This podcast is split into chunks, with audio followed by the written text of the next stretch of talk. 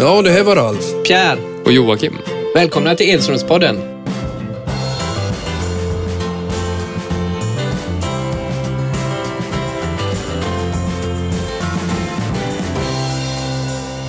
Hej och välkomna till Edströmspodden. Idag så har vi en gäst med oss som pappa ska börja med att introducera. Ni får, ni får gissa vem detta är. Ja, han startade sin fotbollskarriär i Tunafors SK. Och sen vidare till Eskilstuna, Blåvitt, Mechelen, Norrköping, Lille, Caen, Bari, Bologna, Lazio, Bologna, Fenerbahce och avslutade sedermera i Gårda. 83 landskamper har han gjort, 31 mål. VM 94 tror jag är en av höjdpunkterna. Vi hälsar Kenneth Andersson välkommen till oss. Ja, men tack så mycket. Det var en lång raddare. Ja, du, det fick du andas flera gånger för att få med alla lag. Ja, det är en bra karriär. Det blev ju kort tid lite överallt, så det, blir ju, det var ju som att leva i en, i en eh, kappsäck, en ryggsäck nästan. Ja, ja. ja men det, det är ju en bra karriär. Det var en lång karriär. Du Ja. klarade dig från skador ganska bra ändå. Ja, ja, ja men tur, med, tur med det mesta får jag säga. Det är ju- Det är ju så att man har ju stora drömmar när man är ung. Eh, så va? Och sen så blir det väl aldrig riktigt som man har tänkt sig. Men sen så, när man får några år på sig att tänka efteråt så... Nej, men då får man vara... eh, Jag är väldigt stolt över min karriär och vad, och vad jag har gjort. Så att, eh, ja, det känns jättebra. Jag brukar alltid säga det Kenneth, att eh, man ska vara glad för att man har fått tjäna pengar på en hobby. Det var ju så det började en gång i tiden. Och drömmarna var väl ändå när man tittade på landslagsfotboll och så vidare. Det var väl att kanske kunna bli proffs en gång i framtiden. Så är det ju. Så, så är det absolut. Eh, eh, Det börjar väl... eh, Den tanken kom väl där någonstans när man var 7-8 år. Faktiskt, kolla på dig. Oj då. Eh, VM 74 eh, är ju, det är ju mitt stora VM. Eh, man har ju stora minnen från det. Dig och Gert Müller och, och, och gubbarna. Liksom så. Och, och då sprang man omkring med bollen och så hade, fick man de där drömmarna att eh, en gång så ska, då ska jag bli proffs. Eh, och det är som du säger, det, jag brukar säga det också, det är inte... barn sätter ju inte upp mål sådär som vi vuxna gör och sen så försöker vi följa de målen. Utan eh, vi ska bara bli. Man ska bara bli. Man ska vara. Man ska, jag ska bli brandman. Jag ska bli fotbollsspelare. Eh, och det är ju ganska häftigt att få eh, leva ut den, den tanken och den drömmen. Eh, det är, ja, det är fantastiskt. Ja, Man sätter väl upp, jag satte upp lite delmål på min tid. Det var ju li- olika läger man skulle på. Halmstad var det när man var 15 och så var det i Värmlandslaget och så vidare. Så man hade en liten steg och sen hoppas man på att komma med i juniorlandslag och sen när man var där så hoppas man kanske, kanske gå in i andra rummet för A-landslaget på, på Flamingo på den tiden, det var ju nära Rosunda, de gick in i en annan dörr. Så var man med i juniorlandslaget tänkte man, hoppas jag får gå över korridoren och vara med på A-landslaget någon gång. Ja, just det. Så ja. att, eh, nej, nej, men det är härligt. Man måste ju ha drömmar också. Sen kanske man, ska man kanske inte sikta för högt ibland, ut- utan man får, då får man svindel, utan man får ta små steg i taget. Mm. Ja, men å andra sidan så jag tror inte man hajar där när man är barn sådär. Utan man sätter ett mål. Jag, mitt mål var, det var att bli proffs liksom. Och, och om man hade fattat det då, hur liten promille som faktiskt kom ända dit, då hade man nog inte fortsatt ens. Och sen så hade jag ju, eftersom jag kollade på VM 74, så det var ju ett mål att, att göra, eh, göra eller mål, en, en, en tanke. Att göra mål i en VM-final, liksom, det, det skulle man göra. Och det är ju faktiskt inga små drömmar som man går omkring med. Och det är ju lite så som du säger, sen, men sen så, det var inte så att jag gjorde upp de här planerna som du gjorde, utan jag tog det steg för steg. Eh, komma med Sörmlandslaget liksom. Det var ju eh, häftigt och sen, sen tänkte jag inte mer på det. Eh, och sen när man väl kom dit och, jaha, får man en chans kanske att komma med i, i en pojklagstrupp ja, och, och så vidare. Så att, men jag såg inte längre än så. Utan, eller rättare sagt, jag såg jättelångt. Jag såg VM-final, men jag såg inte vägen dit. Liksom. Den hajade inte jag. Du var med och vann junior-SM i IFK Eskilstuna, stämmer det? Ja, det gjorde jag. Jag hade ju... Stor grej bara det tycker jag. Ja, det är enormt stort. Eh, Det är enormt stort och det är någonting som jag än idag tycker är väldigt stort. 1985, att vinna ett eh, junior-SM-guld med IFK Eskilstuna. Eh, Lilla IFK Eskilstuna får jag säga.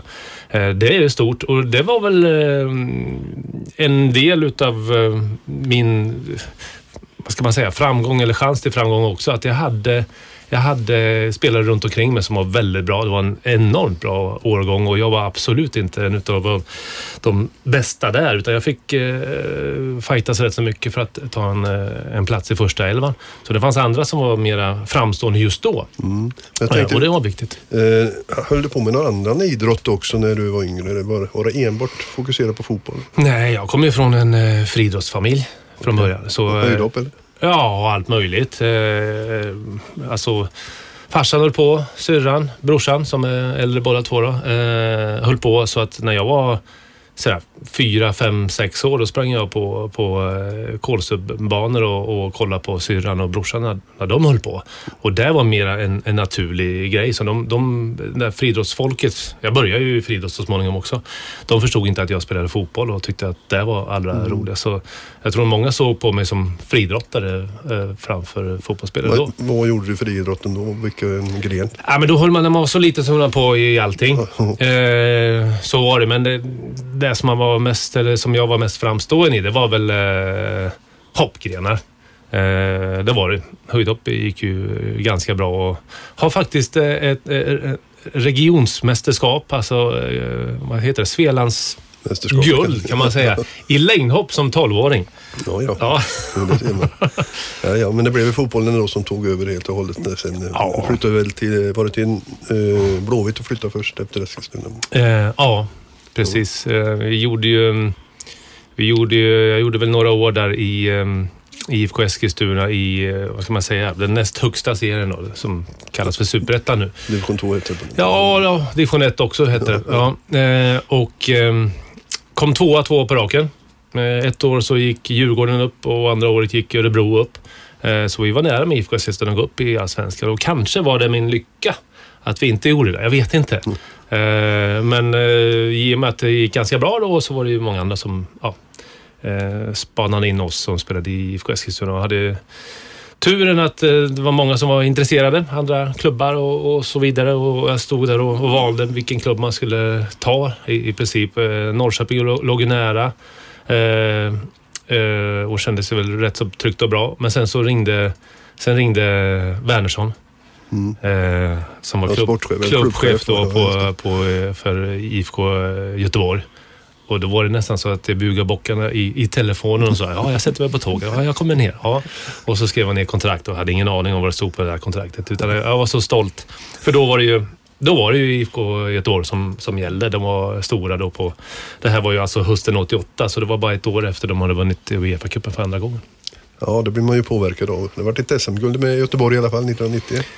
Ja, det vart det. Vart eh, faktiskt eh, två stycken också. Eh, Roger Gustafsson, jag spelade ju halva 91 där och Roger Gustafsson ringde ner till, till mig i Mechelen när jag hade blivit proffs där och sa att du, du, du ska ha den här eller, Medaljen. medaljen. också. Eh, bra, så jag. Vad härligt. Då har jag två SM-guld. Sen har jag inte det hemma. Jag fick aldrig den där fysiska medaljen, men, men i mitt hjärta finns den. Ja, men jag har samma grej egentligen när jag flyttade som proffs också. Jag, jag fick ingen medalj för jag gjorde nio matcher. Det var inte tillräckligt när jag flyttade till PSV. Jag fick en extra medalj då faktiskt. Som Ja. Jag har gett bort nu till min gudson. Som, eh, så att han har det som minne från mig. Se där, se där. det, ibland. Nej, jag hade ju turen att vinna skytteligan det året Jajamän. på en halv säsong. Så att, eh, eh, 13 år. jag känner mig lite delaktig i alla fall. Jag är 13 år eller? Ja, ja. Ser du vad jag kan? Ja, bra. Bra, Bra påläst. Det står ju där på pappret där också. Nej, det- Nej, det gör det Det faktiskt gör det inte. faktiskt inte. Eh, nej, jag tänkte blanda mig in lite här för att ni har ju ganska mycket gemensamt och, och, och eh, framförallt alla de temana vi har haft på slutet. Det finns väldigt mycket. Vi har pratat målskyttar och vi har pratat eh, massa olika teman här och, och Kenneth, du passar in. Du hade kunnat vara med i, i stort sett på alla de sista. Jaha, Ja, ja. förutom läkare kanske. Jag vet Ja, inte. är du, du har klarat det från skador. Ja, ja, det har jag gjort. Ja. Ja, ja, men det är härligt. Eh, nej, men vi var väl inne på lite med klubbar och kulturer också utomlands. Eh, vad det är för skillnader eh, när man kommer ut som, som ung kille. Mm. Eh, du har både varit i Frankrike och Italien och Turkiet eh, Belgien. och Belgien. Ja. Ja, det är ju, det är ju skillnader. Det, det är det verkligen. Jag hade ju tur att få komma till Belgien som, eh, som första land då.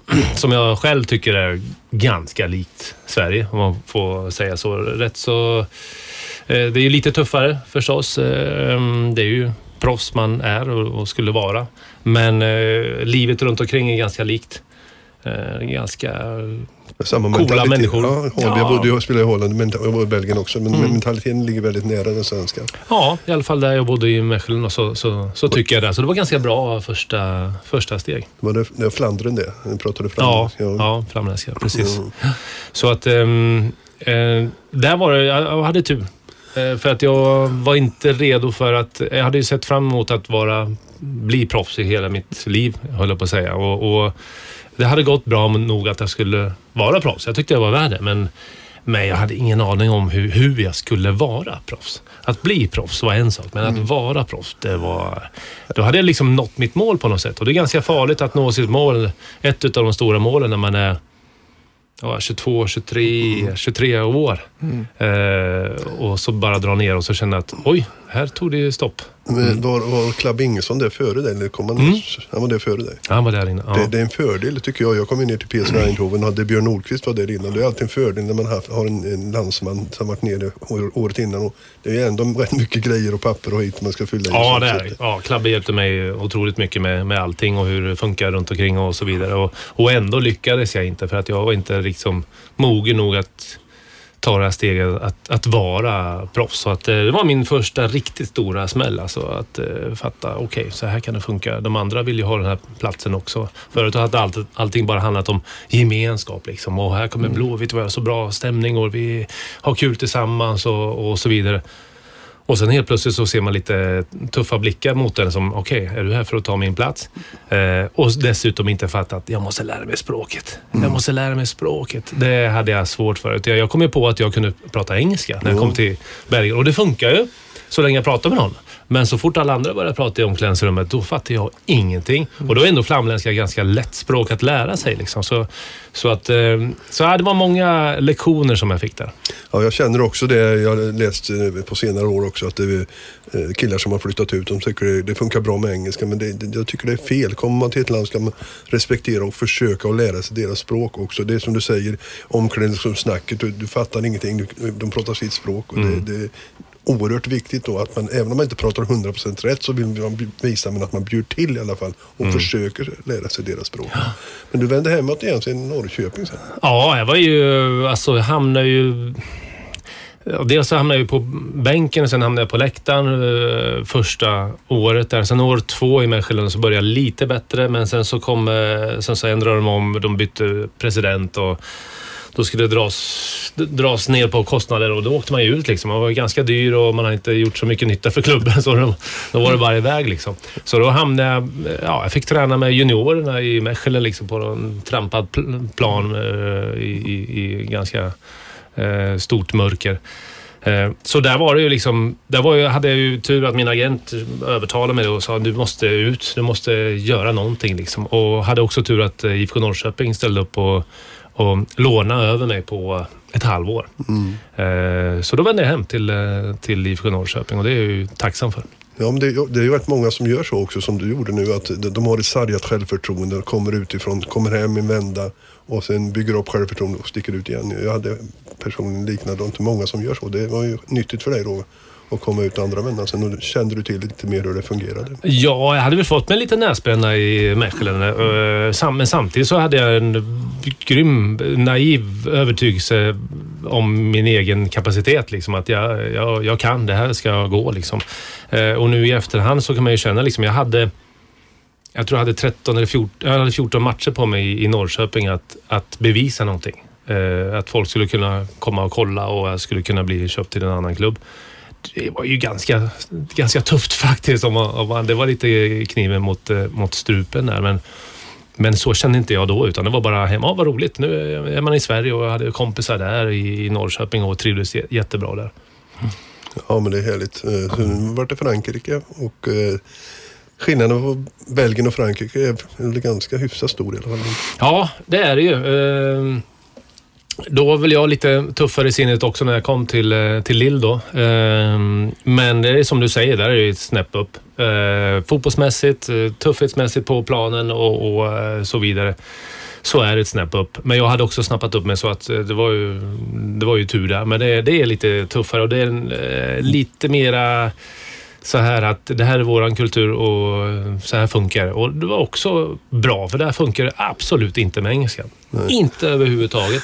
Så det var bara att, börja lära sig franska ord och slänga in dem så snabbt som möjligt. Och det är jag tacksam för, att för då gick det mycket snabbare för mig att komma in i i, i laget och i, i, eh, i landet också på det här sättet. Så det var, det var väldigt viktigt och, och det var bra. Så, så eh, efter ett tag så, jag vet att jag gick till en jag hade en lärare där, eh, där jag lärde mig franska då, så, och han sa efter ett tag, ja, du, det här går ju jättebra. Du är jättebra på uttal och du pratar mycket och det är jättebra.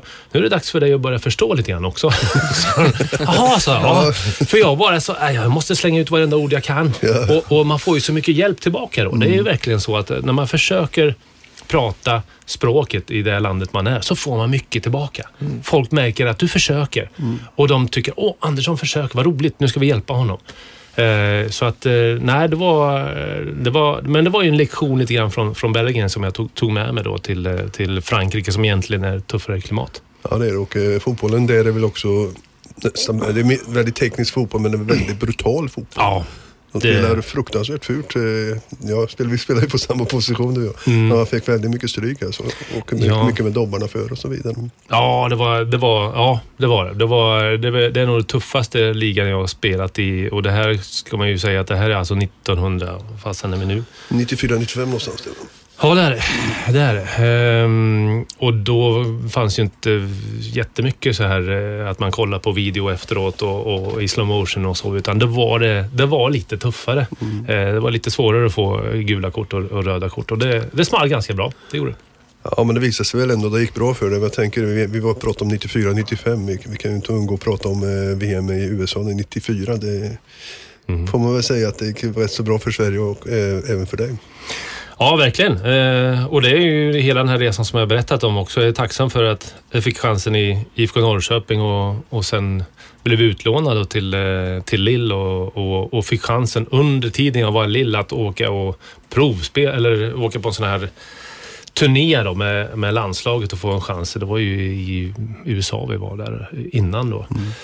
Eh, på, ja, I februari någonstans där. Så eh, fick chansen att åka dit också. Så att, ja, det, var, det var en ganska smal eh, tråd som jag balanserade på där. Men det, ja, det gick bra. Det, det var ett bra år i, i, i Lill. Um, ehm, uh, eh, där innan. Så att eh, uh, fick chansen att ja, komma tillbaka i, i landslaget.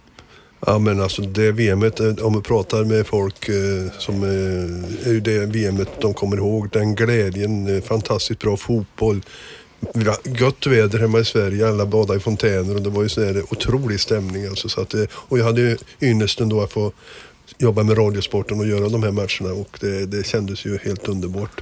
Ja. Ditt mål mot Brasilien, det är jäkligt snyggt alltså. När bara Ja. ja. bort Romario gjorde väl 1-1 sen. Och, och sen eh, det mest dramatiska är ju ändå eh, Rumänien-matchen. Den är ju helt makalös tycker jag. Ja.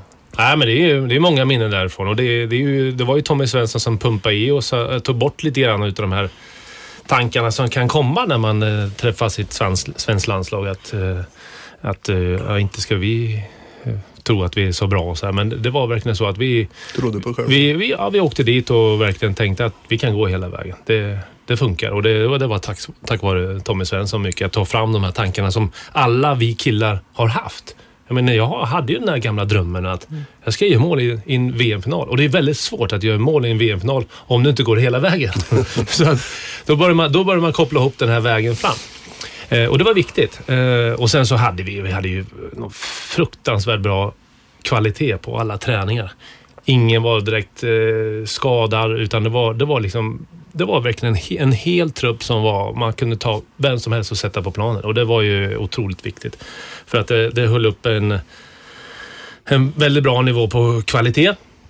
Eh, vilket, eh, vilket sen speglades på, på planen också. Och det är som du säger, det var ju liksom overkligt att det, att det, på ett sätt att det började gå så bra. Jag, min, jag minns det där Brasilien-målet speciellt. Att, eh, eh, det, tog, det tog en tiondel innan jag fattade att jag verkligen hade gjort mål. Det, alltså, du vet, en målskytt känner direkt nästan innan den där går i mål. Du där är träffar mål. bollen så jag... Ja, precis. Man känner det. Och det här var liksom... Vänta nu, gjorde jag mål mot Brasilien i VM? Ja, det gjorde jag. Ja, det gjorde jag. Det tog lite tid och det känns som evigheter för en målskytt.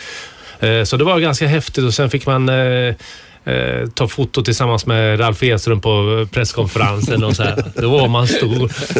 Och så, ja, fattar du vilket mål? Det där är ett historiskt mål. Ja, och så, ja det är som eh, Ralf Edström 74. Ja, nej, nej, det tror jag nog inte. Det, Så kan det inte vara. För, för det är som jag säger, mitt VM är VM 74. Liksom, så att eh, det är ju det stora för mig. Men det, var ju, man, det börjar ju liksom sjunka in att det, att det har gett avtryck. Det är skillnad i dagens landslag och det var 94. Det var ju öppna ko- presskonferenser då. Jag kommer ihåg vi hade, det var en presskonferens i Los Angeles nere vid poolen där. Det var väldigt mycket journalister och alla var tillgängliga. Det var inte det att det sitter två, tre stycken på ett podium och de väljer ut vilka som får prata med. Det var väldigt öppet och fint på det sättet och det, det är ju positivt och det är lättare också för journalisterna att jobba än att få hitta på grejer nästan ibland. Så att, eh, nej men den uh, Rumänien-matchen, när du gjorde det nickmålet var Roland Nilsson som slog in det. Ja, Och då hade ni Schwarz utvisad. Svartshus visade, eh, Dahlin var skadad och de hade ju vänt 1-0 till 1-2. I, slut, i slutet. Först 1-1 i slutet och sen så gör de direkt 2-1. Så det var ju lite så här, ja, nu, nu chansar vi på en lång boll här.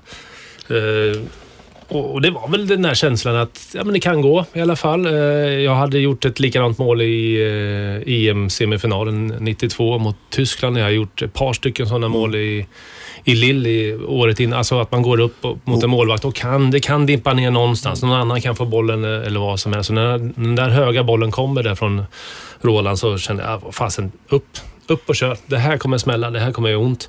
Men det är ingen som är där, utan man bara svävar igenom och, och, och får ingen motstånd och bara styr in bollen. Och man kände väl samtidigt som man kände att den där går in i mål så kände man, vad hände för någonting? Vart var de Men, någonstans? men känslan är ju den, jag, var ju ganska hyfsad i luften också. Man kände ju ändå att när man kör, får avstampet, då är det nästan, nu går och flyga till månen. Man har så exakt avstamp, man vet man kommer väldigt högt. Och Pruné nådde ju inte upp, han var lite norsig, jag trodde det här tar jag. Och så, så himla skönt. Och, det var en av de få gångerna jag skrek hö högre än Lasse Granqvist när vi nickade in Ja. den bollen. Ja, det var en sån underbar känsla och sen straff, straffavgörande sen på det sen. Så att, eh, det VMet eh, kommer att sitta kvar länge hos alla människor som såg på tv eller vad det är och det var fantastiskt tycker jag. Ja. Men sen gick ju karriär, karriären vidare. Mm. Du, du hamnade i, i KL sen va? I Caen, japp. Eh, faktiskt var det så att eh, jag var utlånad då till Lilly eh, där från Mechelen. Och eh, det gick bra Lill och eh, tränaren där gick till Caen och ville ta med mig till eh, Caen och ville köpa mig till Caen. Eh, och jag kände väl att, gud vad skönt, jag blir av med den här plogen Mechelen. Ja, jag får släppa det. Och faktiskt var det så att de bör, det här var innan VM då, men under VM så började de haja att oj, priset på Andersson kanske börjar gå upp.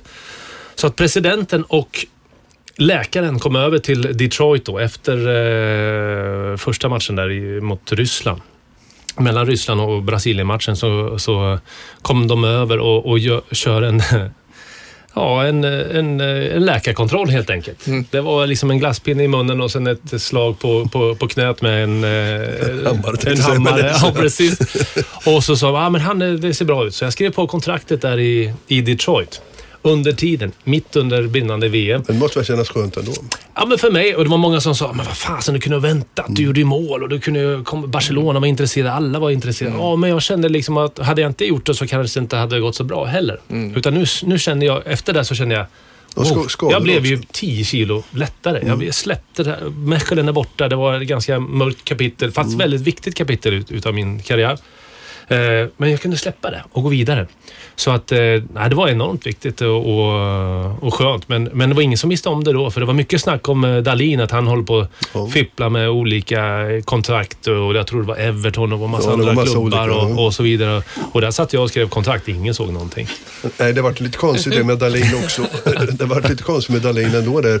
Jag pratade med Martin just på den här presskonferensen eh, som var då i Los Angeles och han sa att han kände sig inte riktigt hundra procent. Och sen eh, ser jag, eftersom jag jobbar i radio, ser jag ganska tidigt i matchen att han, han eh, chansade och ställde upp och spelade och var inte frisk helt enkelt. I, eh, I, i semifinalen. semifinalen. ja. ja. Så att eh, det tycker jag kanske han gjorde lite fel Martin. Det är bättre att har man har satt in Henke det som var frisk. För du fick jobba ensam. Han orkar ju inte med sitt skad. Jag tror det var låret eller var vad det Så att eh, det är lite tungt. Men det där är svåra beslut. Du ska, man, man ska tänka på det här är liksom, vi är ju 26, 25-26 år. Vi är, det är, inga, det är, det är inte alltså nu när man sitter många år efteråt och, och har väldigt, eh, var smart. Och du redan då var, som var expertkommentator. Men, men det är så mycket känslor involverat också. Jag vill ju, jag vill ju spela den här matchen. Jo, han vill spela, eh, det men samtidigt hade han ju ändå proffsrykten med sig. Han ville bli proffs. Mm. Byta klubb. Mm. Alltså. Mm. Så det, i det läget tycker jag det är lite egoistiskt mot övriga laget. Att man inte släpper, kliver av, visserligen när det är en semifinal, kanske kliver av och kanske då är frisk till en eventuell final. Det var så jag tänkte. Men du fortsatte att flytta på dig. Det blev Italien sen. Det var väl, Mm. det var väl börja med, med Bari va? Ja, började med Barry och det var väl lite oväntat. Det var väl många som sa under hela min karriär att du, du kommer ju hamna i England till slut. Eh, så är det. Eh, Det var väl lite på gång där också, men eh, det blev Barry eh, efter det här och där tänkte jag verkligen att nu, nu är jag på det allra tuffaste stället. Det var ju världens bästa liga då och nu måste jag vässa armbågarna rejält. Eh, men fick en, ett helt annat mottagande där bland, bland kamraterna faktiskt. De hjälpte till med att fixa telefon åt mig och, och stötta mig på alla möjliga sätt. Så det var, det var lite oväntat. Däremot är det en tuff liga att, att spela i med väldigt bra försvarare och så vidare. Och där fick jag ju lära mig väldigt mycket. Men, men som lag så var det nästan tillbaka någonstans där man var med Blåvitt. Kände jag. Både Bari och Det är Bologna. lite mindre ort och det, det är lite skillnad. Tänk om du flyttar till Ja. en stor, ja mindre ort, men Ja. om du flyttar till en av de stora klubbarna kanske. Ja, det kanske blir hade varit lite tuffare. annorlunda. Mm. Absolut, absolut. Så är det. Men Italien så, och leva i Italien, jag, tyvärr kunde inte jag spela i Italien för det var stängt under den tiden jag var proffs. De tog inte Hela in, Italien var stängt alltså. Nej, inte hela Italien, men de tar in fotbollsspelare. Ja. Det fick de inte göra, från, eh, så det var ju lite tufft. Då. Ja. Men, men att leva i Italien med, med den ma- matkulturen och överhuvudtaget massa kultur, det är väl ganska... Är du intresserad av sånt? Åker du och tittar på sånt utanför fotbollen? Nej, det blev inte så mycket, men där, där har man ju lärt sig än en gång. Och det var väldigt lätt att ställa om från franskan till italienskan och, och det gick ganska snabbt att komma in i det. Och, och över, överhuvudtaget så är italienare väldigt stolta över sin kultur och, och de presenterar den och de berättar om den. Eh, och på så sätt så blir det ganska lätt att komma in i det. Man behöver inte bli italienare för den delen, men man, man kan gilla väldigt stora delar ut, utav det. Och det det gjorde jag ganska, ganska snabbt och i Bologna var jag ju fyra år. Och där kändes det som, ja, det kändes ju som hemma liksom. Man är med så lång tid. Jag har aldrig varit så, så lång tid i någon klubb. Men även där dök Klabbe, Ingesson upp. Klabbe dök upp redan i Bari efter ett par Bari, månader. ja. Jajamensan, Ja, just så han kom dit och sen så stack jag när vi åkte ut med Bari. Han stannade kvar och blev hjälte där och tog upp dem i Serie A igen. Sen kom han till Bologna när jag var i Bologna. Så vi har följt varandra väldigt mycket. Eh, det gjorde vi och det är väl naturligtvis en stor del utav glädjen under karriären också. Att man fått verkligen dela, dela den på, vad ska man säga, svenskt vis, men kompisvis i alla fall. Eh, under stora delar. Du hamnade i Lazio sen en kort session. Ja, det var ju... Det gick ju bra i Bologna. Vi hade ju mm, ja, bra erbjudanden hela tiden. Om Parma som var storklubb, Juventus eh, var ett, nästan ett öppet erbjudande. Eh, som jag tackade nej till för att vi trivdes i, i Bologna. Eh, men sen så ringde Svennis och på något sätt, jag vet inte, man kände väl eh, lite sådär att det var, låg lite närmare till hans Ja. att eh, gå till Lazio. Så vi hade väl ett nytt snack då, ett familjeråd, jag och min fru. Och då skulle vi precis... Eh, ja, skulle precis eh, få barn. Eh, bara några månader senare. Men bestämde oss för att ja, men vi, Ta chansen. vi tar chansen. Så jag åkte ner eh, och eh, ja, gjorde ordning allting. Tränade, spelade. Kände att, eh, okej, okej, det blir ju tufft. Eh, det är en stor klubb, men det, är ju många matcher. Det är Champions League och, och så vidare och så där också. Eh, serien börjar. Jag spelar inte mycket, hoppar in någon match. Där, känner, man man känner sig inte jättedelaktig. Eh, Min fru har inte kommit ner ännu eh, för att vi väntade ut eh, barnet Stella som skulle komma i oktober. Mamma och pappa var nere och spikade upp tavlor och så vidare i det här huset som jag hade skickat hem bilder via brev till min fru. Det här ser väl bra ut. Och, men sen efter fem, sex matcher så ringer Bologna.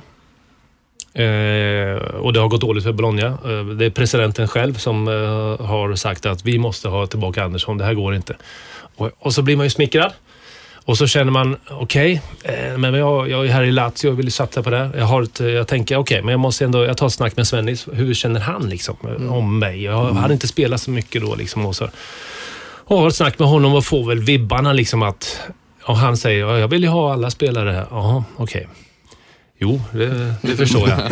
Men ni förstår, jag fick inte de där vibbarna Nej, att nej. fasen, du är köpt hit för att vi satsar på dig och så. Inte alls. Och då kände jag, nej det här är, det här, det här känns sådär, om man ska vara ärlig. Eh, ringer till Marie, eh, min fru, och vi har alltså ett samtal på tio minuter och tar det här beslutet att nej, vi åker tillbaka. Jag har en kompis som åker ner har åkt ner från Bologna under den här veckan, som vi pratar om eh, just nu. Eh, med min bil med massa väskor. Alltså, man har ju inte hunnit med att flytta ännu.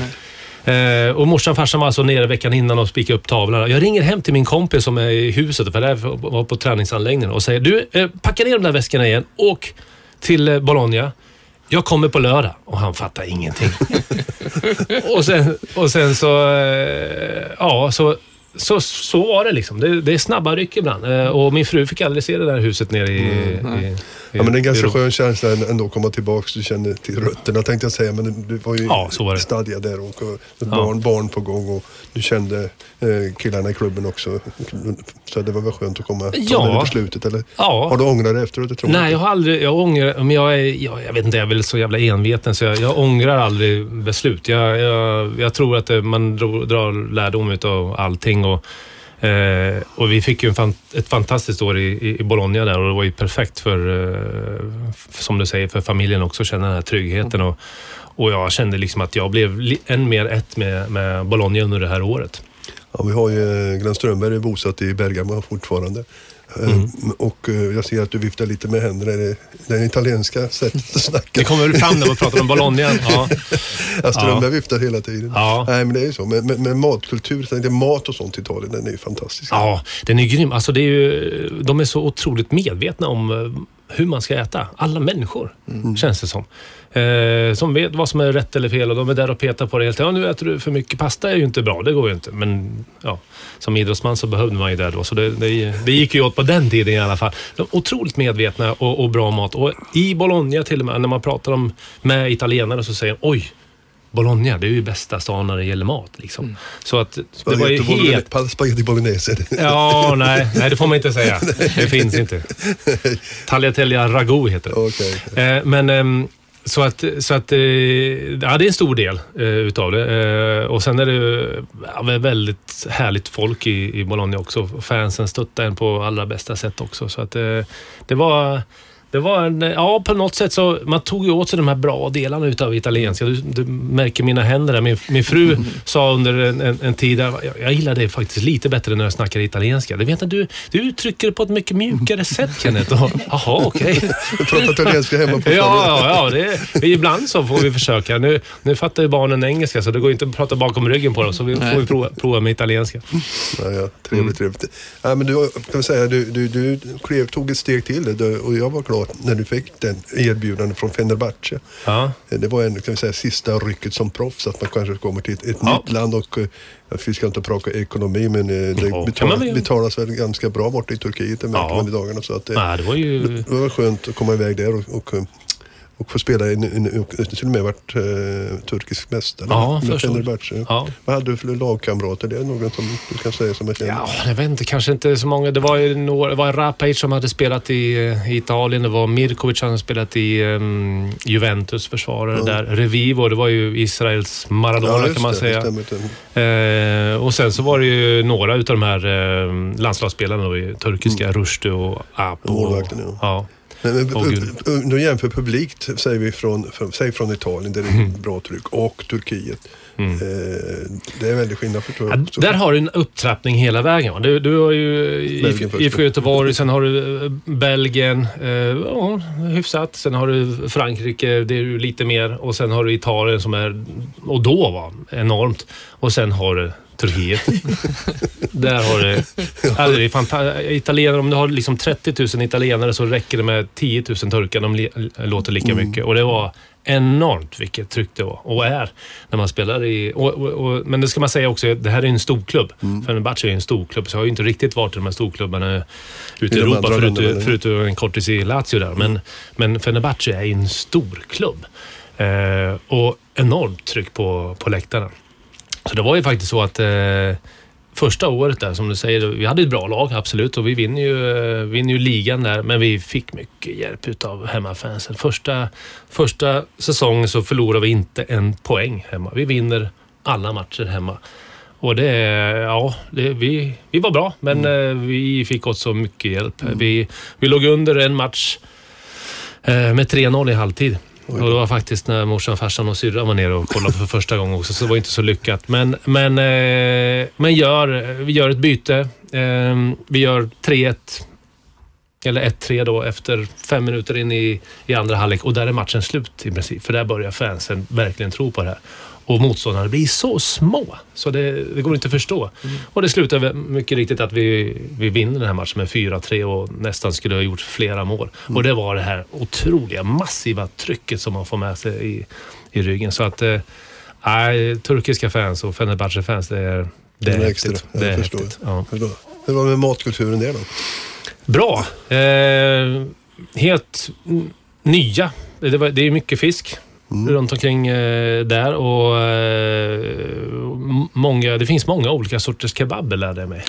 Eh, många olika sorters... Det är, ja, det är un, ungefär som i Italien. Man har olika Pasta. pasta i olika städer. Och precis likadant i Turkiet också. Väldigt god mat. Mycket yoghurt eh, i maten. Ris och yoghurt blir ju en favorit. Alltså. Så ehm, eh, fantastiskt bra fantastiskt bra, bra mat. Intressant eh, kultur. Liksom. Det här är ju det är mycket mer troende folk. Det var ju i Italien också. Europa och Asien, det är ju både, både och alltså. Ja, jag säger, alltså vi, vi, Fenerbahce är ju på asiatiska sidan.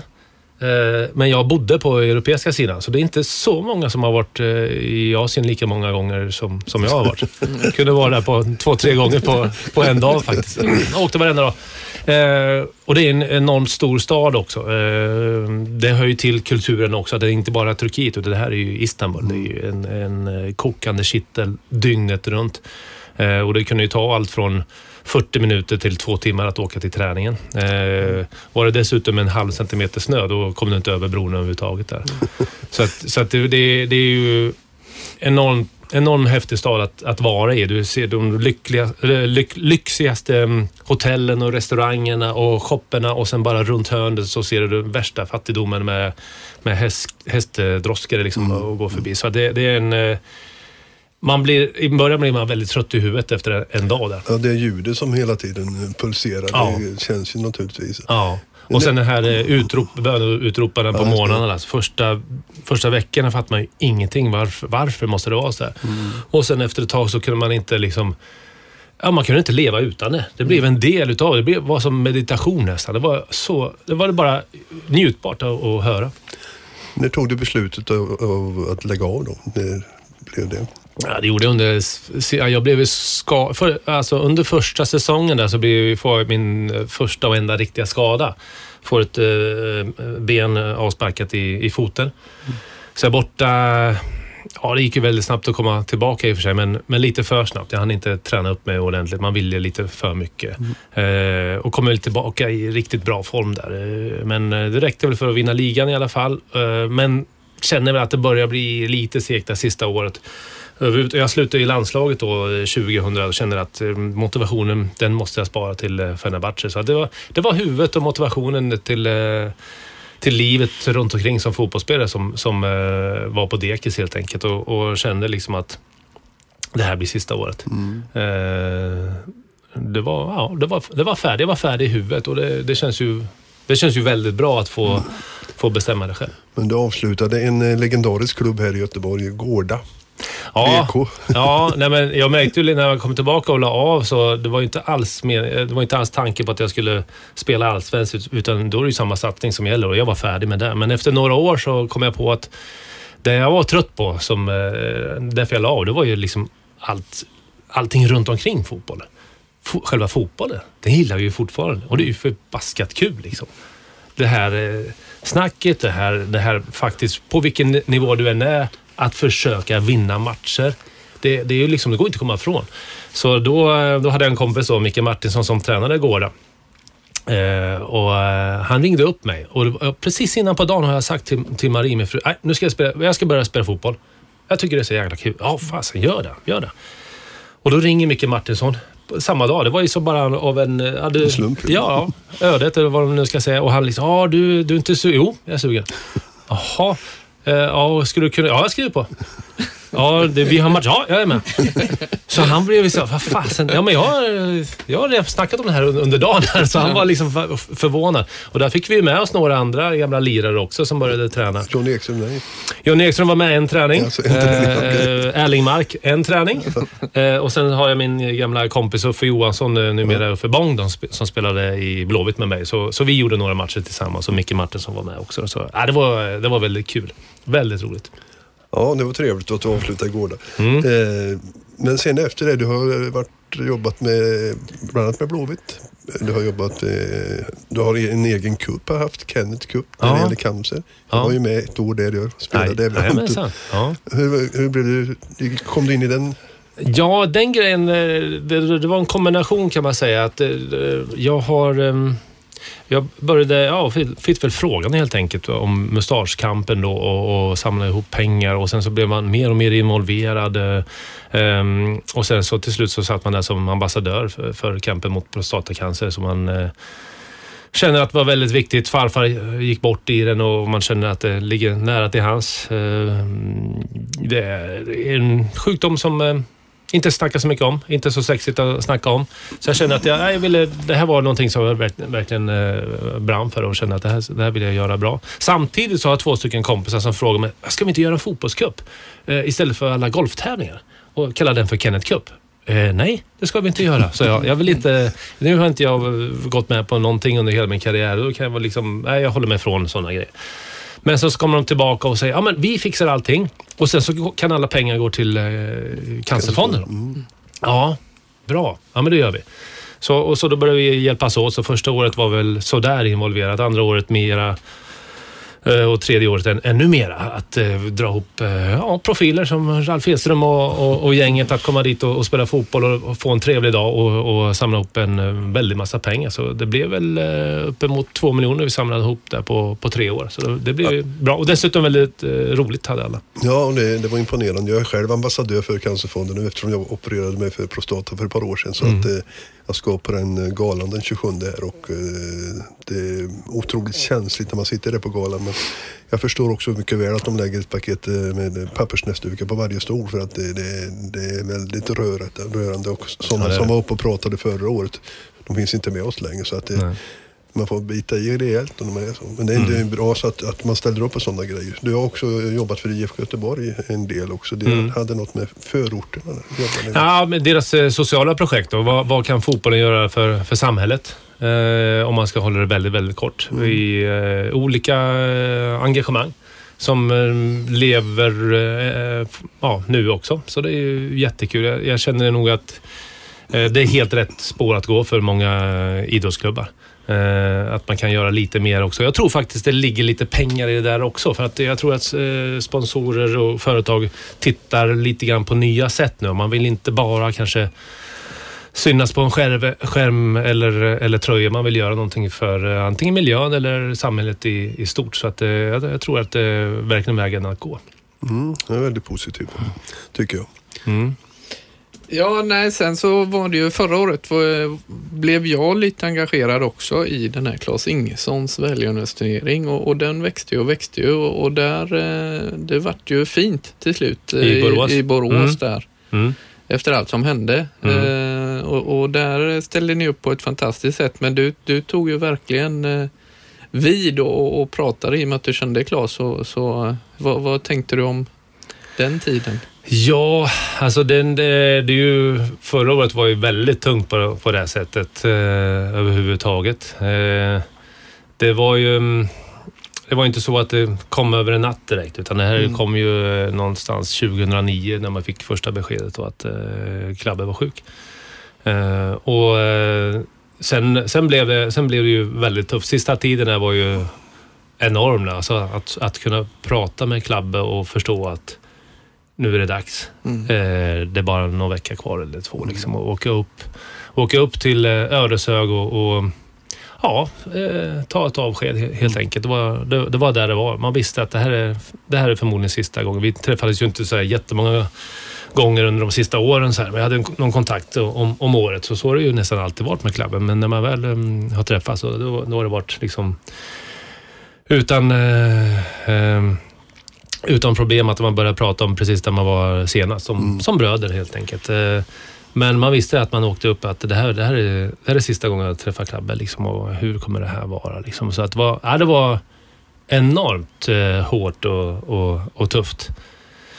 Eh, naturligtvis. Eh, om man tänker på ja, sönerna och, och Vicky, Familjen, frun och, och sådär också. Så det var, ja, det, var en, det var en väldigt tung period över, överhuvudtaget eh, där och mycket tankar. Men man tänker, man försöker hjälpa till, man försöker vara, tänka praktiskt på något sätt. Så när jag får det här samtalet från Lasse Eriksson på ja, sju, klockan sju någon morgon, då, då förstår jag liksom att eh, ja, Lasse brukar inte ringa mig i, Mm. i vanliga fall. Så att eh, förstod vad, det- vad det var. Eh, och, och direkt börjar man tänka, okej, nu är det så här, nu är det så här. Eh, hur ska vi göra nu då? Hur ska vi skydda familjen? Mm. Så jag ringer eh, Brolin och säger att eh, vi, vi måste ta alla samtal. Eh, Mm. Nu kommer det börja ringa och, och, i alla fall få berätta att snälla låt familjen vara och ring inte familjen. Och, och, och så blev det också. Vi tog samtalen och vi... eh, Men det gick inte att säga så mycket mer. Man fick sådana här frågor som att Ja, vad är ditt bästa minne med, med Klabbe? Och man kände att det var så ovärdigt. Liksom. Det här är ju en kompis vi pratar om. Det är inte en människa som man har träffat två gånger i sitt liv, utan det är en riktigt god kompis. Så jag sa inte så mycket mer än så till, till journalisterna då, att, än att Eh, ring inte familjen. Låt dem få vara. Ja, men det respekterar vi. Ja, men vad bra. Och, och sen så blev det inte mycket mer sagt. Jag kunde inte svara. Nej, jag måste lägga på. Det funkar inte det här. Så. Nej, det är ju, Och, då, och då märker man, man följer ju media ändå. Man följer det och så märker man att mer och mer folk pratar och det blir inte heller värde på något sätt. Det ska vara någon närmare som säger någonting. Så vad jag gjorde då, det var att jag satte mig ner själv hemma. Man gick omkring som ett... Man fattade inte var man var någonstans. Liksom. Man var ju så ledsen och, och bara yr i huvudet. Liksom. Men jag skrev ner några rader då. då som jag själv kände. Det här, det här vill jag skriva själv. Så bara, jag bara skrev och skrev och skrev och skrev. Och sen så, och vad ska jag göra med det här? Jo, jag går ut med det på sociala medier. Så får jag mitt sagt. Jo, inte, jag, får, jag behöver inte besvara frågor. Utan jag, det här är mina ord. Och så lägger jag ut det. Bättre det än, och att det syns liksom, än, än att någon snubbe eller någon person långt borta som knappt har träffat Klabbe eh, uttalar sig om, om det här. Och, och då får eh, familjen vara i fred också. Så, så det gjorde jag då. Gjorde du jättebra. Det var jättefint. Skrivet Ja, det, det, det kom ju bara Ja, inifrån. från Jag visste knappt vad det var för någonting jag skrev. Så, så det, var, nej, det, var, det var viktigt. Det var, var en liten så här snabb terapi för mig också. Ja, jag förstår det. Jag var med på den matchen också. Jag satt faktiskt och kommenterade den matchen eh, på, Ja. på, på Borås Arena där. Så att, eh, Ja, det var ju, och det var som du säger, det var ju inga problem att få upp eh, folk till den, Nej. den matchen. Alla ville komma och alla ställde upp på alla möjliga sätt. Så, och eh, kom utomlands ifrån också och ville komma till den här matchen men kunde inte en del. Så att, eh, jag hade kontakt med i princip eh, alla från 94-gänget och det var ju... Ja, det var, visade det de var, väl även, man skulle dit. även Bologna visade på sina matcher. De hade stora banderoller upp, uppe där hade de också. Så att, eh, nej, han Ja. hade väl inga ovänner efter klubben. Han var en underbar människa. Så jag gillar honom skarpt. Ja, det var väl inte bara så heller, utan det, han, han var ju väldigt var speciell överhuvudtaget så här, och blev... Han blev älskad helt enkelt. Och, och det var ju inte, det var inte, han är inte bara en, en, en spelare som har spelat i Bologna eller, eller Bari, utan han var verkligen, verkligen omtyckt från, eh, från eh, fansen. För att han, han, eh, han gav han gav hjärtat till, till allt och alla. Så att, ja, det var otroliga hyllningar och det, allt, är, allt är han värd. Absolut. Tack så hemskt mycket Kenneth för denna intressanta pratstund. Vi, får Tack ju alltid, vi avslutar alltid med en låt och hur, hur tänkte du med den här låten? Ehm, ja, eftersom vi pratade om Klabbe och ja, han var bra på många sätt. Musiksmak däremot, enligt mig, hade han inte så mycket. Men jag fick honom att gilla en låt i alla fall med mitt kära Eldkvarn. Och det var Landsortsgrabb, så att, eh, jag tänkte den låten, den kör vi. Då kör vi den. Tack så jättemycket för idag. Ja, tack. Tack, tack, tack själva.